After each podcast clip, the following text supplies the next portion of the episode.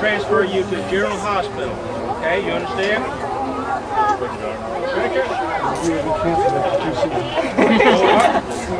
You think you can walk? Alright, excuse me. Next. Don't person. We don't know. Don't worry about it. Relax son. Don't worry about it. Okay? What you need to do is breathe real deep. probe? Slow and steady. Breathe deep.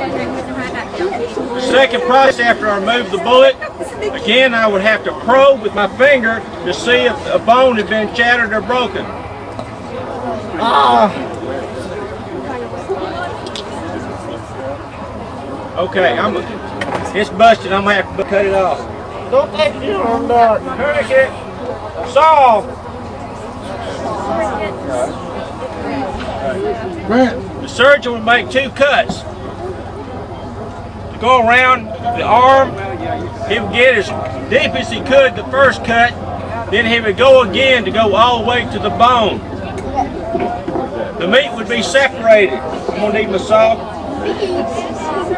It'd use a bone saw to cut off the injured part. Suture.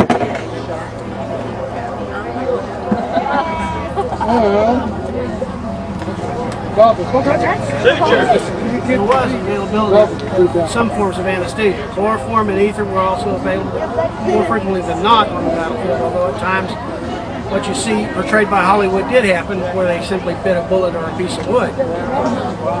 In addition, pain medication was available in the form of laudanum or morphine. And in fact, one of the problems during the war and after the war there was a thing called the soldier's disease, which is translated into modern terms was addiction to morphine. It's already been sutured. Lay down, pal. Of course, artillery and Good, here's another bandage. I'll cover it up with this. the Sterile technique was unheard of. Doctor, you need to stand. Doctor, in there. I mean, with the single blade parts. Ladies and gentlemen, what you have witnessed here today is a reenactment of a battle that did not happen here, but happened in many places across our country.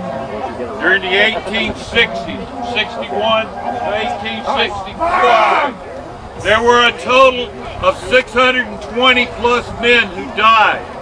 Of those, two-thirds died from disease, not battle. Surprisingly, the cannons and the swords did less damage than this little ball that you saw me pulling out of people. On behalf of all the reenactors, again, I apologize for the rain and everything. It was kind of nice here for a little bit. I want to thank you. I want to thank you for the plantation letting us set up here, and I want to thank y'all for coming. Thank you very much. Thank you.